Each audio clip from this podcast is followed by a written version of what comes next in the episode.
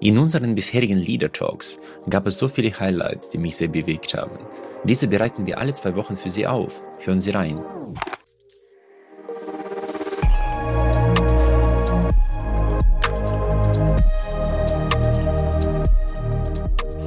Und äh, wie schätzen Sie äh, eine Situation für eine Führungskraft, wenn eine schwierige Entscheidung ansteht?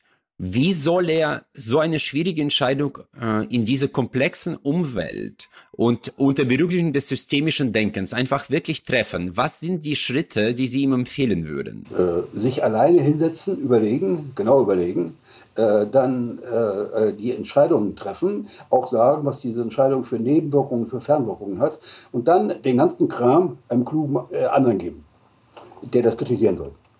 Oder auch be be bewusstes äh, in Frage stellen.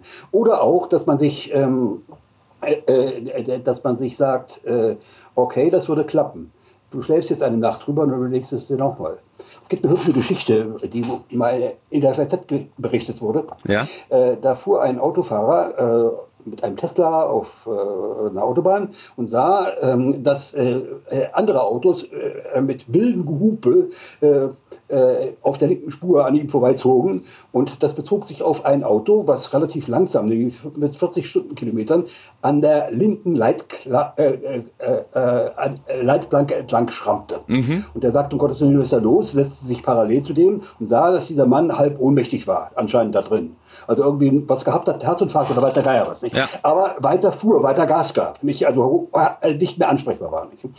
Äh, jetzt sagte er sich, okay, ich äh, setze jetzt meinen äh, Wagen hin und drücke den gegen die Leitplanke, sodass er stehen bleibt. Um zu einzubremsen. Mhm. Ja, aber nachdem er sich äh, das äh, überlegt hatte, sagte er sich, Moment, wenn du das jetzt tust, dann sind die Türen auf beiden Seiten so verschrammt und verbeult, dass du die Tür nicht aufkriegst. Okay. Die eine Tür äh, gegen die Leitbank gerührt, die andere Tür von meinem Auto äh, äh, zerdrückt. Nicht? Äh, also zwei geschlossene Türen hast du. Ja, was machst du dann? Du kriegst den Lohr nicht raus. Nicht?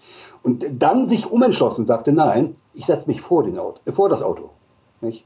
Nachdem er das überlegt hat, überlegt er wiederum weiter und sagte, ich setze mich vor das Auto. Moment. Und wenn ich den dann auffahren lasse, schön sanft, dass er da nicht hat, dann äh, reagieren die Türverriegelungen nicht. Äh, die Türverriegelungen äh, springen nur auf, wenn es einen gewissen Rums gibt. Mhm. Also wenn das äh, äh, mit einem bestimmten Ruck, mit einer äh, großen Geschwindigkeitsverminderung, wenn das eingeht. Sonst gehen diese Kollisionsdetektoren nicht an. Nicht? Also überlegt er sich, ich lasse den nicht, ich bremse den nicht sanft ab, sondern lasse den mit einem gewissen Wucht auffahren. Nicht? Äh, und ja, so war der erfolgreich. Und das alles in der Geschwindigkeit von äh, ja, 40 Stundenkilometer und in dieser Situation. Das war großartig. Das ist ein großartiges Beispiel für das Treffen einer Entscheidung. Das schnelle Überdenken der Entscheidung, Moment, was sind die Nebenwirkungen, die Fernwirkungen und ähm, äh, die Realisierung dann der, äh, dieser Entscheidung, die aber anders aussah. Und das ist natürlich äh, hier unter großem Zeitdruck geschehen. Äh, den Zeitdruck hat man gewöhnlich nicht. Also sollte man sich sagen, äh, ja, äh, guck auf die Nebenwirkungen die Fernwirkungen. Also guck dir das an, was schiefgehen kann. Das tut unter Umständen ein, ein sehr selbstsicherer Mensch nicht. Der will keine Nebenwirkungen sehen. Nicht? Und deshalb braucht er unter Umständen andere. Das erfordert aber sehr viel Disziplin, Professor Dörner. Aber oder? ja, aber ja. Und die Bereitschaft, auch eigene Entscheidungen jedenfalls äh, in Frage zu stellen. Und das erfordert viel Selbstwertgefühl. aber ja, aber ja. Nicht? Äh, das muss ähm, stabil sein. Äh, äh, aber äh, nicht schwankend. Also Leute, die ein Bedürfnis haben, ein großes Selbstwertgefühl äh, ständig beweisen zu müssen, mhm. fehl am Platz. Nicht? Das ist ja äh, diese Geschichte mit, dem, äh, mit den roten Hosen. Äh, Leute, die ähm, zwar ein Bedürfnis haben nach einem bestimmten hohen Selbstwertgefühl und unter Umständen auch so, so aussehen, als würden sie eins haben, aber ganz genau darauf bedacht sind, um Gottes Willen ihr Selbstwertgefühl nicht zu befördern. Also nicht so zu denken, ich habe jetzt die Idee gehabt, dass ich den gegen die Landbank drücke. Prima, das klappt. Nicht?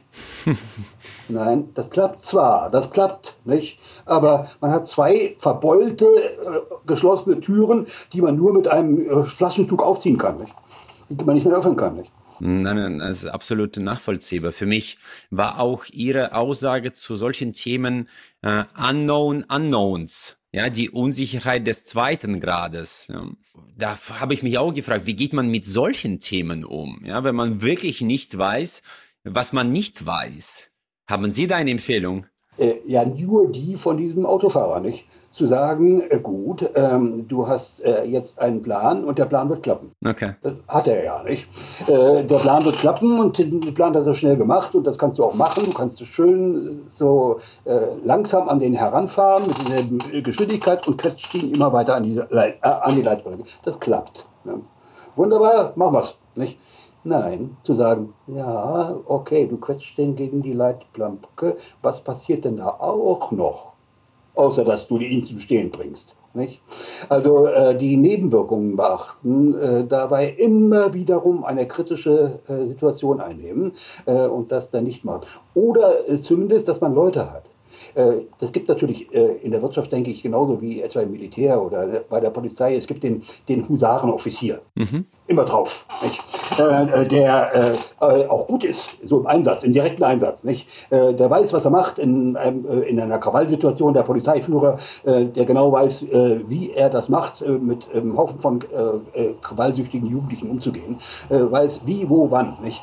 Aber ähm, dieser äh, äh, Polizeioffizier, äh, der ist gut beraten, wenn er einen Oberen hat, äh, der an seiner Stelle die strategische Überlegung übernimmt. Mhm. Also du überlegst, was geschieht denn, wenn du das hier machst? Was ist wiederum die übergeordnete Folgerung?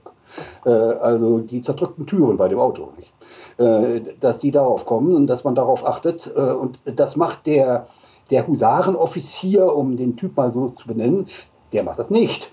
Der, der, der ist stolz darauf, wenn er äh, mit einem schnellen Entschluss äh, das Richtige macht. Aber ein schneller Entschluss ist immer auch ein äh, nicht vollständig überlegter Entschluss.